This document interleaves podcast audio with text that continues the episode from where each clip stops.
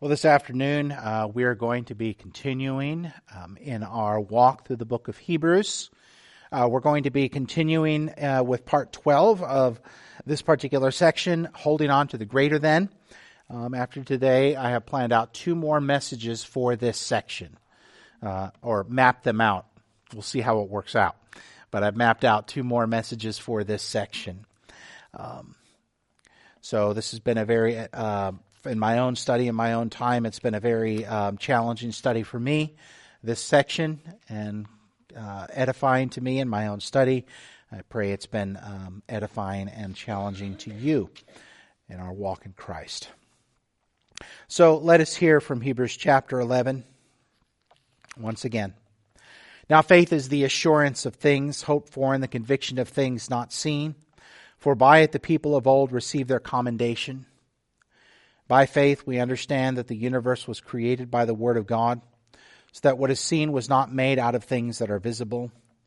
By faith, Abel offered to God a more acceptable sacrifice than Cain, through which he was commended as righteous. God commending him by accepting his gifts. And through his faith, though he died, he still speaks. By faith, Enoch was taken up so that he should not see death, and he was not found because God had taken him. Now, before he was taken, he was commended as having pleased God. Without faith, it is impossible to please him, for whoever would draw near to God must believe that he exists, that he rewards those who seek him. By faith, Noah, being warned by God concerning events as yet unseen, in reverent fear constructed an ark for the saving of his household. By this he condemned the world and became an heir of the righteousness that comes by faith. By faith, Abraham obeyed when he was called to go out to a place that he was to receive as an inheritance, and he went out, not knowing where he was going. By faith, he went to, to live in the land of promises in a foreign land, living in tents with Isaac and Jacob, heirs with him of the same promise. For he was looking forward to the city that has foundations, whose designer and builder is God. By faith, Sarah herself received power to conceive, even when she was past the age, since she considered him faithful who had promised. Therefore, from one man, and him as good as dead, were born descending, were born descendants as many as the stars of heaven, as many as the innumerable grains of sand by the seashore. These all died in faith, not having received the things promised, but having seen them and greeted them from afar and having acknowledged that they were strangers and exiles on the earth. For people who speak thus make it clear that they are seeking a homeland. If they had been thinking of that land from which they had gone out, they would have had opportunity to return. But as it is, they desire a better country, that is, a heavenly one. Therefore, God is not ashamed to be called their God, for he has prepared for them a city. By faith, Abraham, when he was tested, offered up Isaac. And he who had received the promises was in the act of offering up his only son, of whom it was said, Through Isaac shall your offspring be named. He considered that God was able even to raise him from the dead, from which, figuratively speaking, he did receive him back. By faith, Isaac invoked future blessings on Jacob and Esau. By faith, Jacob, when dying, blessed each of the sons of Joseph, bowing in worship over the heads of the staff. By faith, Joseph, at the end of his life, made mention of the exodus of the Israelites and gave directions concerning his bones. By faith, Moses, when he was born, was hidden for three months by his parents because they saw that the child was beautiful. They were not afraid of the king's edict. By faith, Moses, when he was grown up, refused to be called the son of Pharaoh's daughter, choosing rather to be mistreated with the people of God than to enjoy the fleeting pleasures of sin.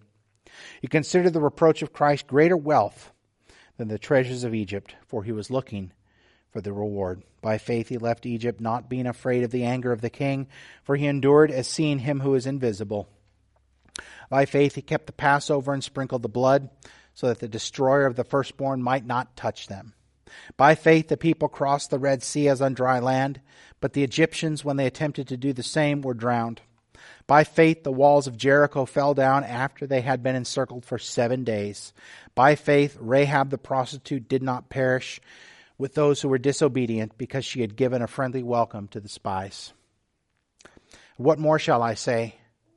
For time would fail me to tell of Gideon, Barak, Samson, Jephthah, of David and Samuel and the prophets, who through faith conquered kingdoms, enforced justice, obtained promises, stopped the mouths of lions, quenched the power of fire, escaped the edge of the sword, were made strong out of weakness, became mighty in war, put foreign armies to flight. Women received back their dead by resurrection. Some were tortured, refusing to accept release so that they might rise again to a better life. Others suffered mocking and flogging and even chains and imprisonment. They were stoned, they were sawn in two, they were killed with the sword. They went about in skins of sheep and goats, destitute, afflicted, mistreated, of whom the world was not worthy, wandering about in deserts and mountains, and in dens and caves of the earth. And all these, though commended through their faith, did not receive what was promised, since God had provided something better for us, that apart from us, they should not be made perfect. Let's pray. Father, we thank you for this, your holy word. Would you plant it deep within us and make it, make it ever more real to us? Help us that we might believe your word. And we ask you would guide each of us to, into, into the truths each of us need to hear. And would you rest upon the preacher? May he declare your word faithfully and accurately and understandably, being changed through the truth of your word. And we pray these things in Jesus' name. Amen. One thing that we've seen in our walk through the Hall of Faith is we've seen a number of different um, aspects of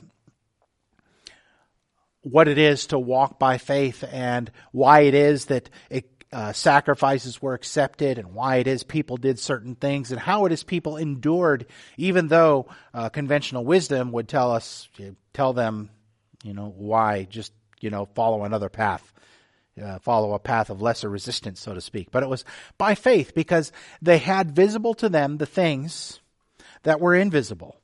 Not because they could see him with these eyes, but they were present to their faith. That which they hoped for, they had the assurance because by faith they had that. Their need for endurance was found by resting in and upon the God who makes promises and the God who keeps promises. And as we'll see again, all of these people of whom we're speaking died in faith, even though, in terms of this age and this life, they did not see the things that were promised, yet they endured.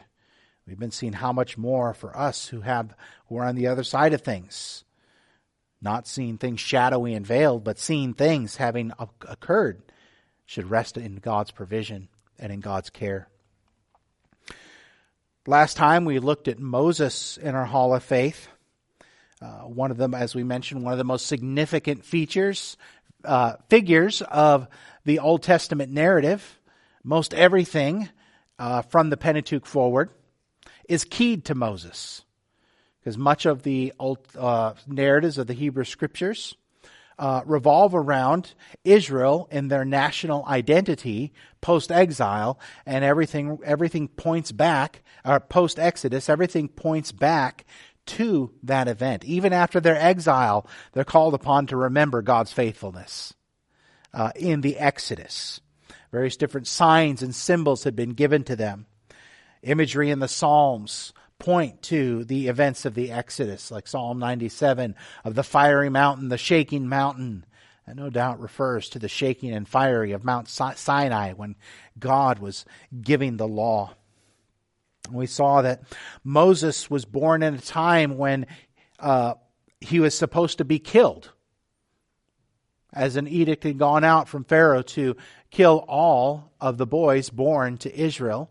But by faith, he was hidden for three months by his parents. They believed that God had a, a purpose for delivering and, and would deliver his people.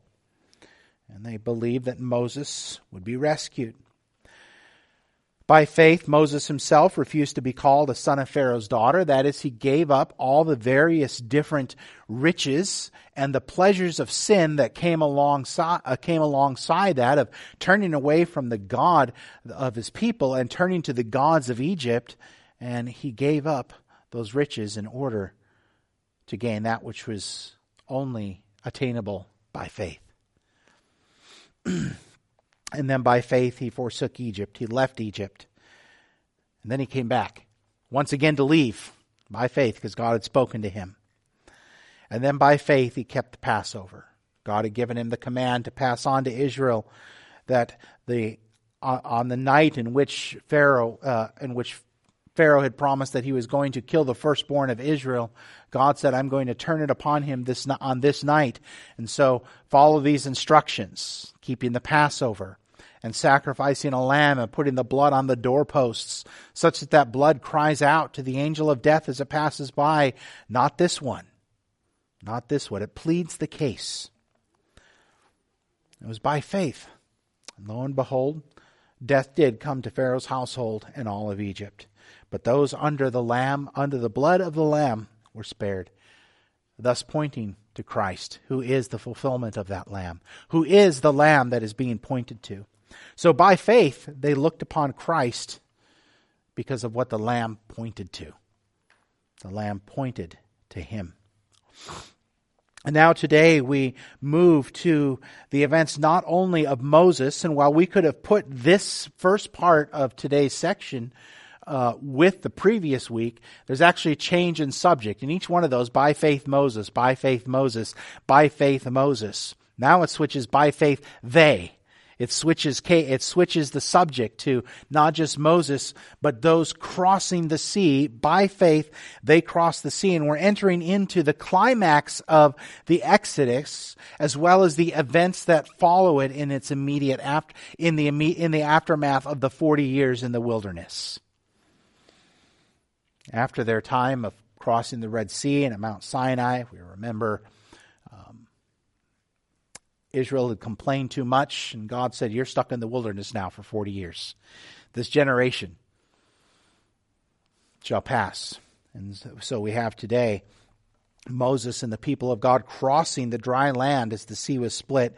And then we also have the events um, of Joshua, of the crashing of Jericho's wall, and of Rahab and her rescue from the impending destruction. Uh, first of all, we see that by faith, the people crossed the sea on dry land. If we remember the story right, Israel had gone out from Pharaoh. They had been sent to go. And Pharaoh sent his army after Israel to chase them because he realized they weren't going to be coming back. And so he chased them and the Lord protected them. But then they got to the Red Sea. And Pharaoh's army is coming upon them, and the chariots and the horses. You think of the Psalms where it says, uh, Some trust in chariots, some, some trust in horses, but we will trust in the name of the Lord our God. I have no doubt has reference also to that, that event. So they come to the shore of the Red Sea, and there's nowhere to go. I mean, they could probably try to go around it, but that wouldn't be fast enough because Pharaoh would no doubt catch to them. They are caught between an ocean and a hard place with nowhere to go. Think of also at the Red Sea. They encounter the Red Sea. The imagery of the sea when we read the scriptures and we see the imagery of the sea, it's not always a calming, tame thing. In fact, frequently it's not.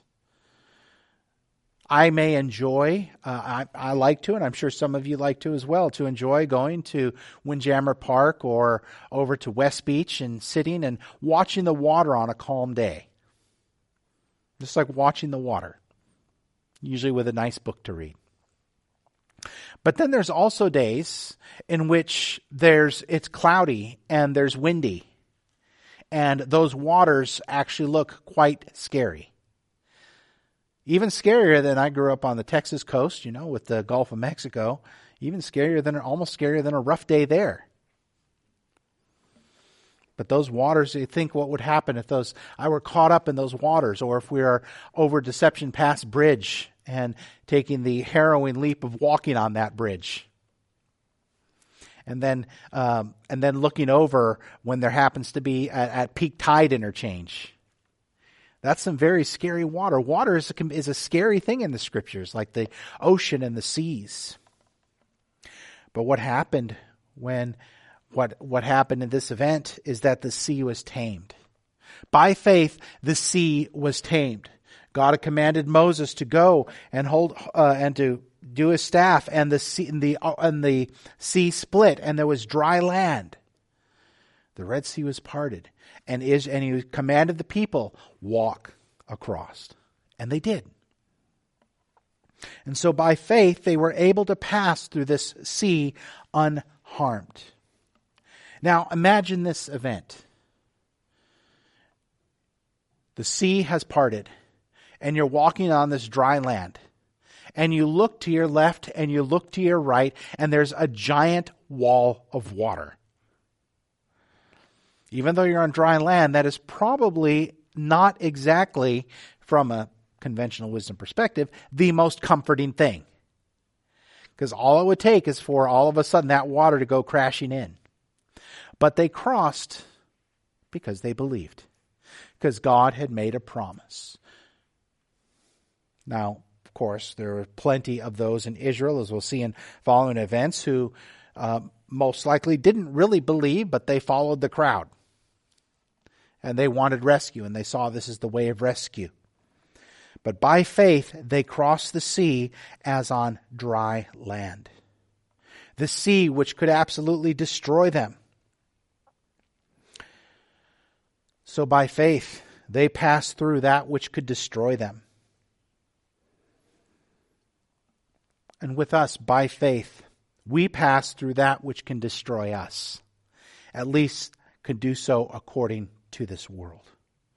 And as far as the eye can see, it might destroy us in terms of what uh, what uh, conventional wisdom says and what we can see, but we pass through unharmed according to God's faithfulness and according to his eternal promises. We pass through unharmed. By faith in Christ, we remain unharmed. So by faith, they passed as on dry land. They were able to see because God had made a promise and God keeps promises, and they were able to see that which was not visible to the human eye. That there, was a, that there is a salvation coming to them.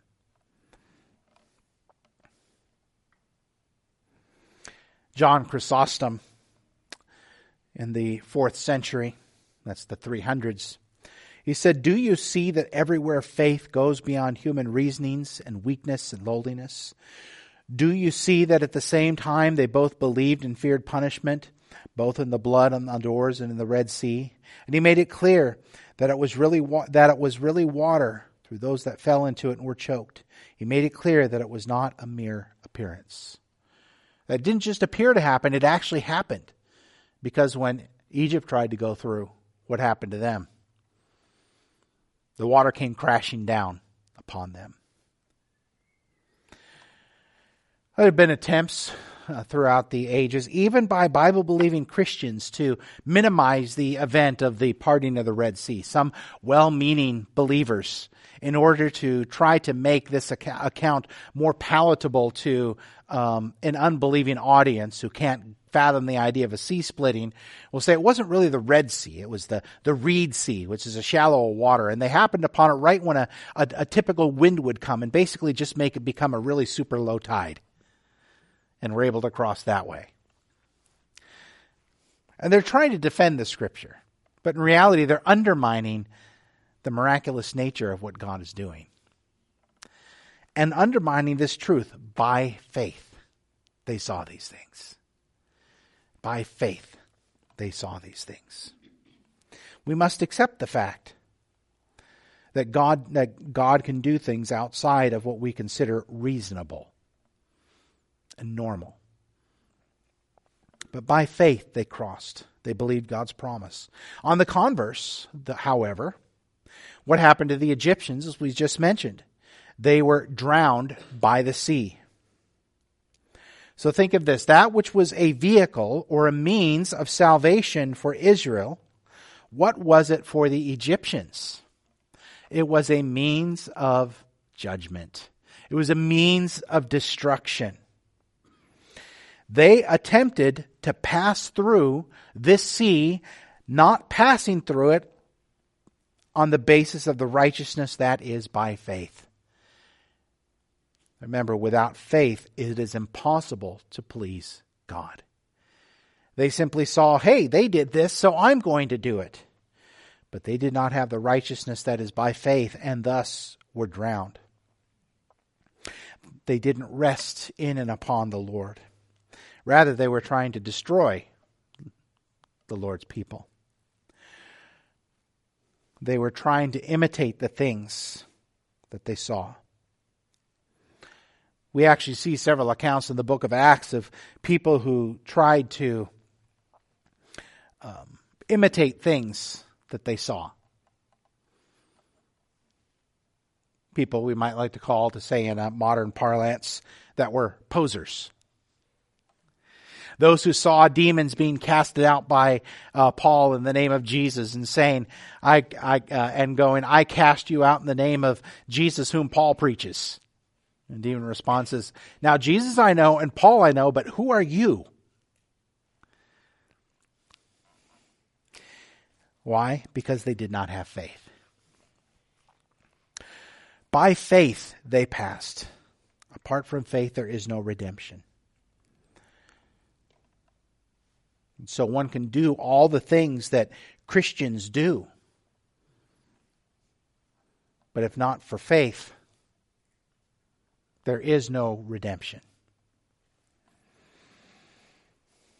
It's one reason why I am very protective of the word Christian. To call something Christian means that it has something to do with faith in our Lord Jesus Christ, not just some sort of a, of a generic ethic.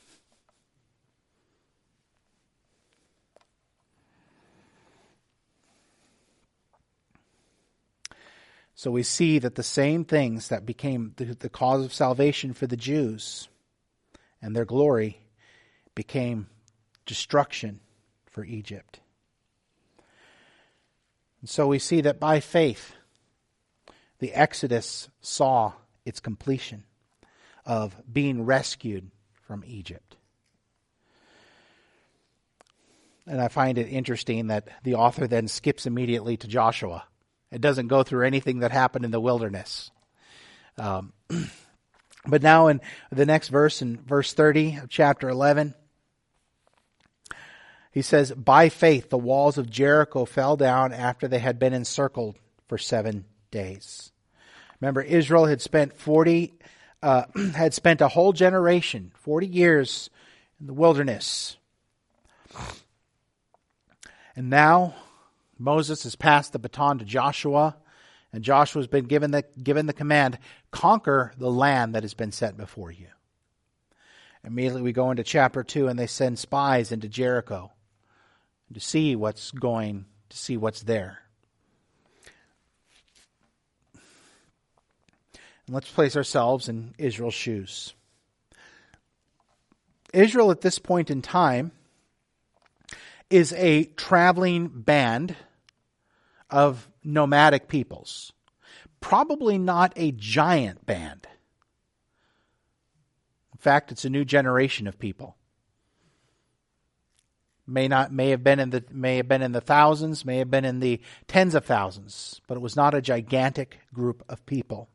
They were in a place of strategic disadvantage from human standpoint, a place of weakness. According to the naked eye, probably not a strong band to be feared. Yet by faith, the wall fell. Remember that which occurred. They were told, Go to the wall, wait seven days. And they encircled the wall, waited seven days. And the seventh day, the trumpet blew, and the wall fell down. And Jericho was theirs for the taking. And they were commanded to destroy everything and everybody. They were commanded to wipe out Jericho and to leave nothing. By faith, the wall fell. What is it that they believed? Once again, they believed that God said he would do something, and they knew that God keeps his promises. Unlike us, they demonstrated his history and saw his history of keeping promises.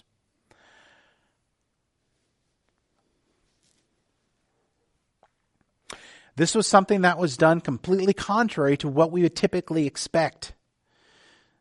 It was not by any sort of natural order of events or any law of nature that this happened. It was all contrary to conventional wisdom.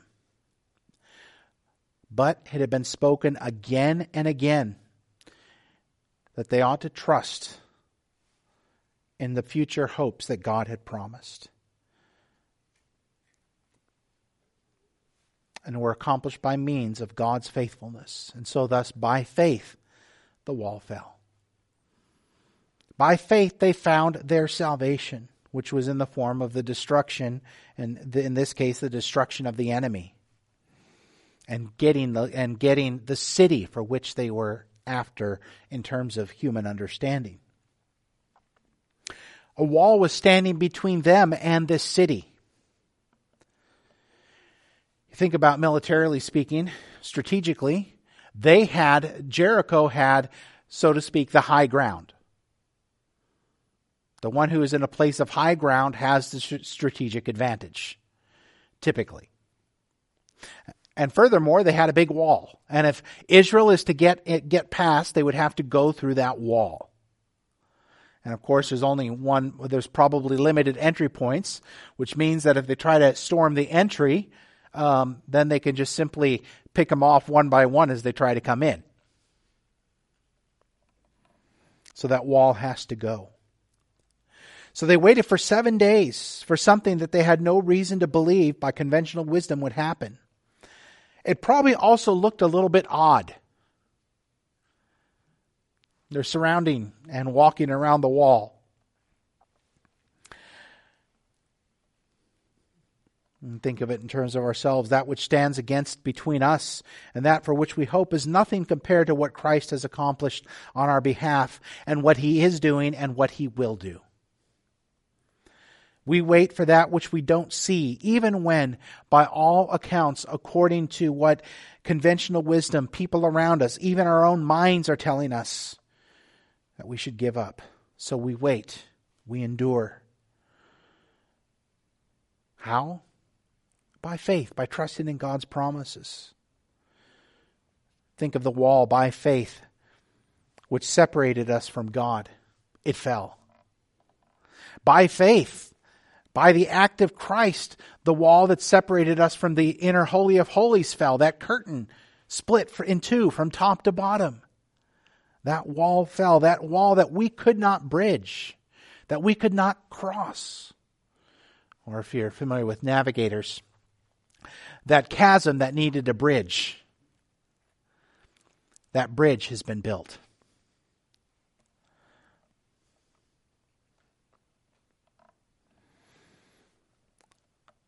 because by faith we can see that for which we hope, even though it's not visible to the naked eye. By faith, our sin is done away with. That which we could not take care of by ourselves, that which we could not remove by ourselves, has been done away with on account of and by the work of Jesus Christ. And by faith, we're united to that. So by faith, that wall has fallen. They believed God's promise. And thus were united to his salvation. And so us, by, by faith, we're united, we believe God's promise and are united to his work. And then we have, in verse 31, the next event. By faith, Rahab, that's Rahab the prostitute, did not perish with those who perished because she gave a friendly welcome to the spies. We can see the uh, um, saga of Rahab in Joshua chapter 2, and again in Joshua chapter 6. Israel had sent spies into Jericho in order to uh, feel out what was going, what what things were like in there.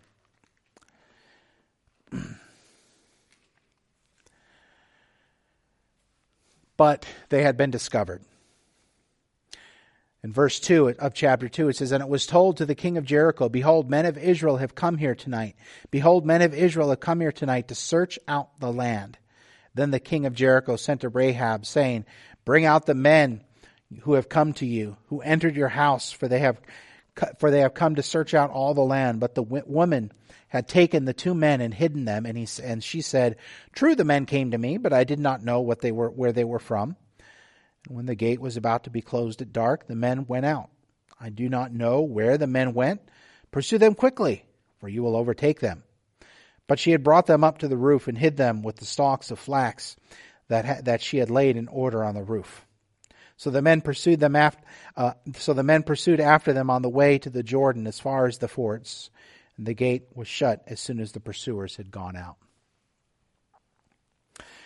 And then we saw, and then if you keep reading, it says that she uh, made an agreement that when they she believed God, she believed what was going to happen, and she let them out and said, "Please spare my house and spare these people." Said, "Well, hang this rope that this red, this scarlet rope out, the scarlet cord, and we'll know to leave this house alone." And in Joshua chapter six, we see that happen.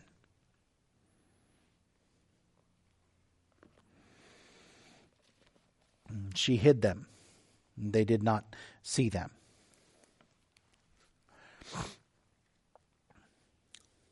And we've seen in stories like that where, um, especially in stories, for instance, during World War II, of uh, during uh, the Holocaust, of people hiding Jews or other folks who were uh, being hunted down by uh, Hitler and his folks. They would um, hide people, and they would say, "We had reports that these people are here. Well, you can search and see they're not here. Only to know that they were hidden in secret places." So Rahab through an act of deception, actually did something righteous.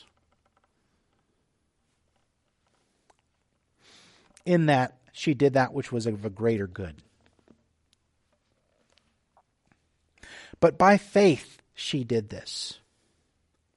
Because we see in verse 10 of chapter 2 of Joshua For we have heard how the Lord dried up the water of the Red Sea before you when you came out of Egypt and what you did to the two kings of the Amorites who were beyond the Jordan, to Sihon and Og, whom you, de- whom you devoted to destruction. And as soon as we heard it, our hearts melted, and there was no spirit left in any man because of you, for the Lord your God. He is God in the heavens above and on the earth beneath. And she said, Now now then, please swear to me by the Lord that, as I have kindly dealt with you, you also will do kindly with my father's house, and give me a sure sign that you will save alive my father and mother, my brothers and sisters, and all who belong to them, and deliver our lives from death. And then they said, Absolutely. And they, and they told her a number of different things that no death will come to you as long as you don't, as long as you uh, do not tell this business of ours. But if you do tell the business of ours, then it's uh, the deal's off.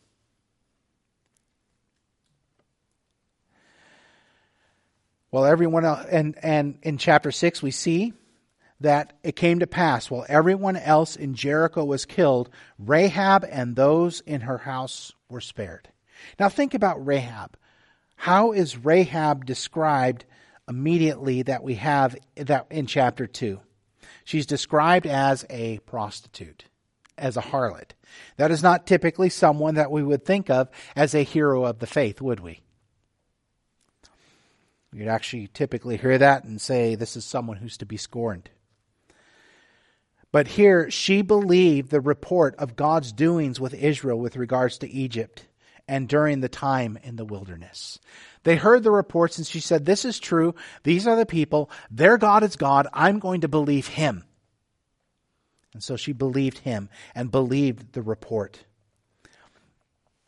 Ancient literature from uh, the Canaanite tribes that is found does speak in a few in a few times around this general time of a nomadic tribe of people who were uh, raising ruckus, so to speak, around the countryside of Canaan that were known as the Ivri in the dialects, roughly close to the Hebrews, the Ivri.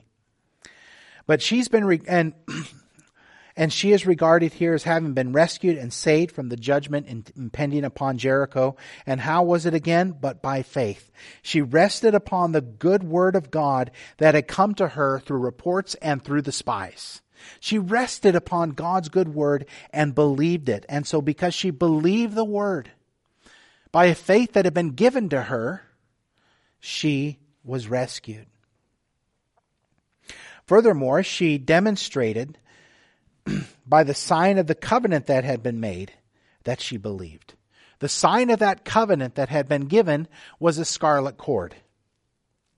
Now, that scarlet cord was most likely the Jericho equivalent of what folks in Amsterdam know as the red light.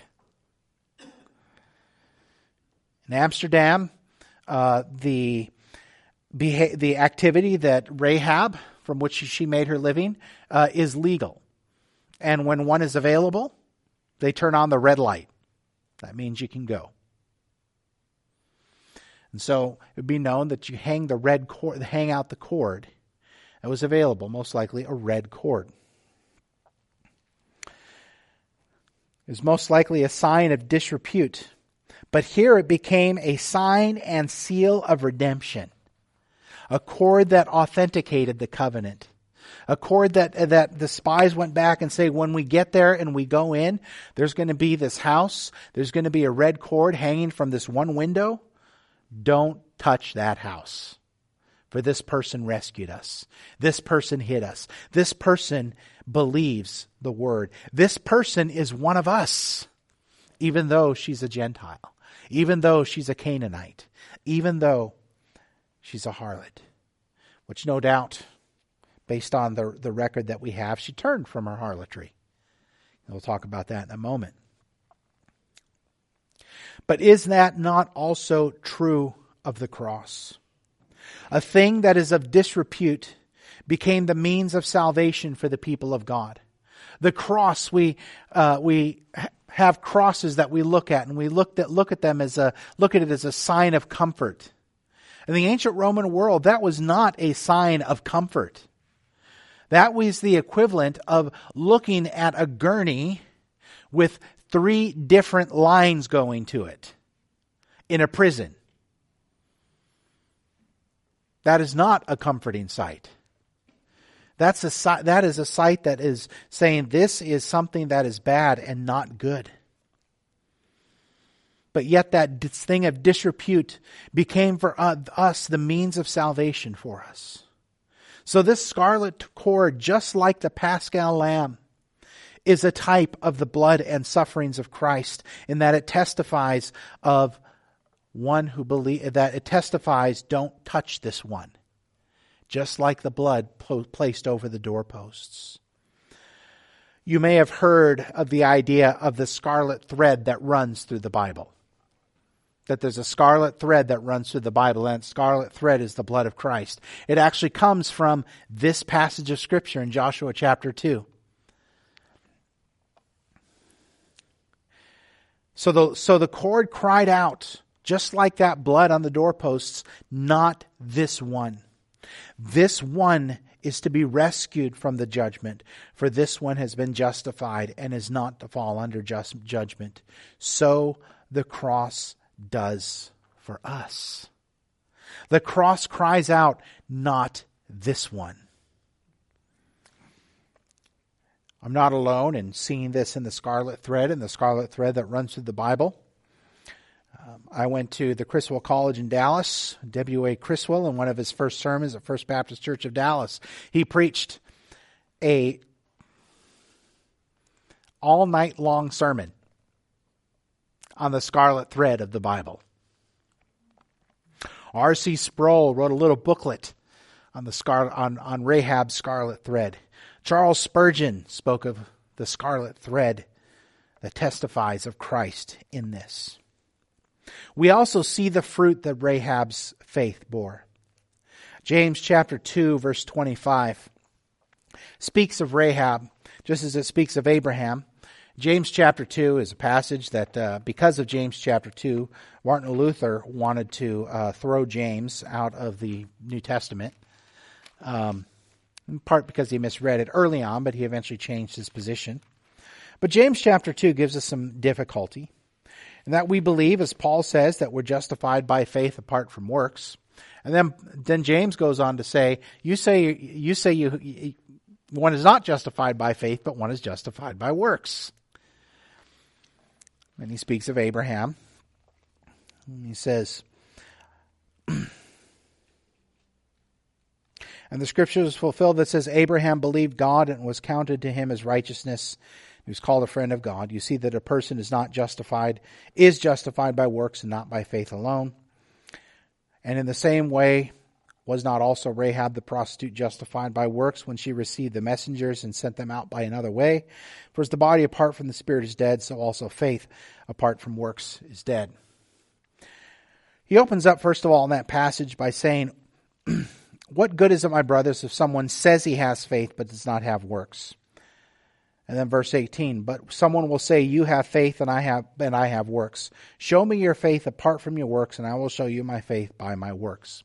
And furthermore, when he says that we are not justified, we are not justified by faith alone, but by works, it should read this way. We are not justified only by faith, but also by works, meaning that he's speaking of a different kind of justification here. That is justifying the claim to faith, the ju- justifying our claim to faith. All genuine faith will bear fruit. In the same way, also, in the same way, Rahab, her faith bore fruit. And that fruit was born of this saving the spies. Her faith bore fruit, such that, and, she, and it could be said, it was evident that she had faith. By her faith, as another fruit, she became a channel of salvation for others. By her faith, those whom she brought into her house were saved. Not only the spies, but also her father and her mother and her brothers and her sisters and all their households were saved. By her faith, she became an agent of salvation for others, for the Red Court, testified of the grace of God that's in Christ Jesus. But furthermore, by faith, by her faith, one of the fruits of set, one of her fruits is that you and I believe the gospel. Not because of her example, but because Rahab was in the lineage of Jesus. Rahab was Boaz's mother. We see that in Matthew chapter 1 verse 25. Salmon, salmon, salmon, it's probably pronounced Salmon in the Hebrew, but the fish is pronounced salmon. Leave the L out of the word salmon when you're speaking of the fish. But Salmon begat Boaz by Rahab. Salmon begat Boaz by Rahab, meaning that Salmon married Rahab and took her as his wife, meaning she was no longer a harlot. But also, not only was she Boaz's mother, Boaz married Ruth, another Gentile, from whom the lineage of Jesus lies. So Ruth is um, Ruth is we, could, we Ruth is Rahab's daughter-in-law. So think of this. Without Rahab's faith, we wouldn't have the lineage. Without that lineage, we don't have Jesus. Without that Jesus, we don't have salvation. So by Rahab's faith, Messiah was brought into the world. Furthermore, she has, that means Jesus has Gentile blood in him. Which means he came as a Savior not just for Jews, but also for Gentiles. Furthermore, by her faith, she proclaimed the salvation that is in Christ. Remember the red rope. Through that red rope, that salvation was proclaimed. Another church father, Gregory of Elvira, not to be confused with the song from the 80s. Gregory of Elvira. Rahab, who is a type of church, suspended the scarlet thread from her window as a sign of salvation to show that the nations would be saved through the Lord's passion. The house of Rahab and all those who were saved through the scarlet sign when Jericho was destroyed and burned and its king, a type of devil, slain. So when this world is destroyed by fire and the devil who now has dominion over the world is overthrown, no one will be preserved for eternal salvation if that one is not found inside the house which is marked with the scarlet sign, that is, with the blood of Christ. She proclaimed the blood of Christ. And by that rope, because she proclaimed the blood of Christ, the gospel was proclaimed through a Gentile harlot. A Gentile former harlot as well. But think of it as this as well. Brothers and sisters, you and I were Rahab. You and I were Rahab. We may not have been, at least in terms of profession, a harlot, but you and I were Rahab. Another ancient writer says the soul of every one of us was that harlot when we lived in the desires of lusts of the flesh. But our souls received the messengers of Jesus, the angels whom he has sent before his face to prepare his ways. You and I were the harlot. But by faith, we have been saved from God's judgment. And you and I, having been the harlot, also have a red, red rope that's been given to us. We must show each other that red rope, the cross of Jesus Christ, and encourage one another in that truth. And we must share that red rope, that red cord that is the cross of our Lord Jesus Christ, and say, All who come to this shall avoid the judgment that is coming. For there is judgment that is coming. So, brothers and sisters, you and I have a need to endure, and that need is faith. And we see that by faith Israel was rescued from the, uh, through the waters. By faith, that wall fell. That which separates us from, our go- from their goal fell. And that which has separated us from God has fallen.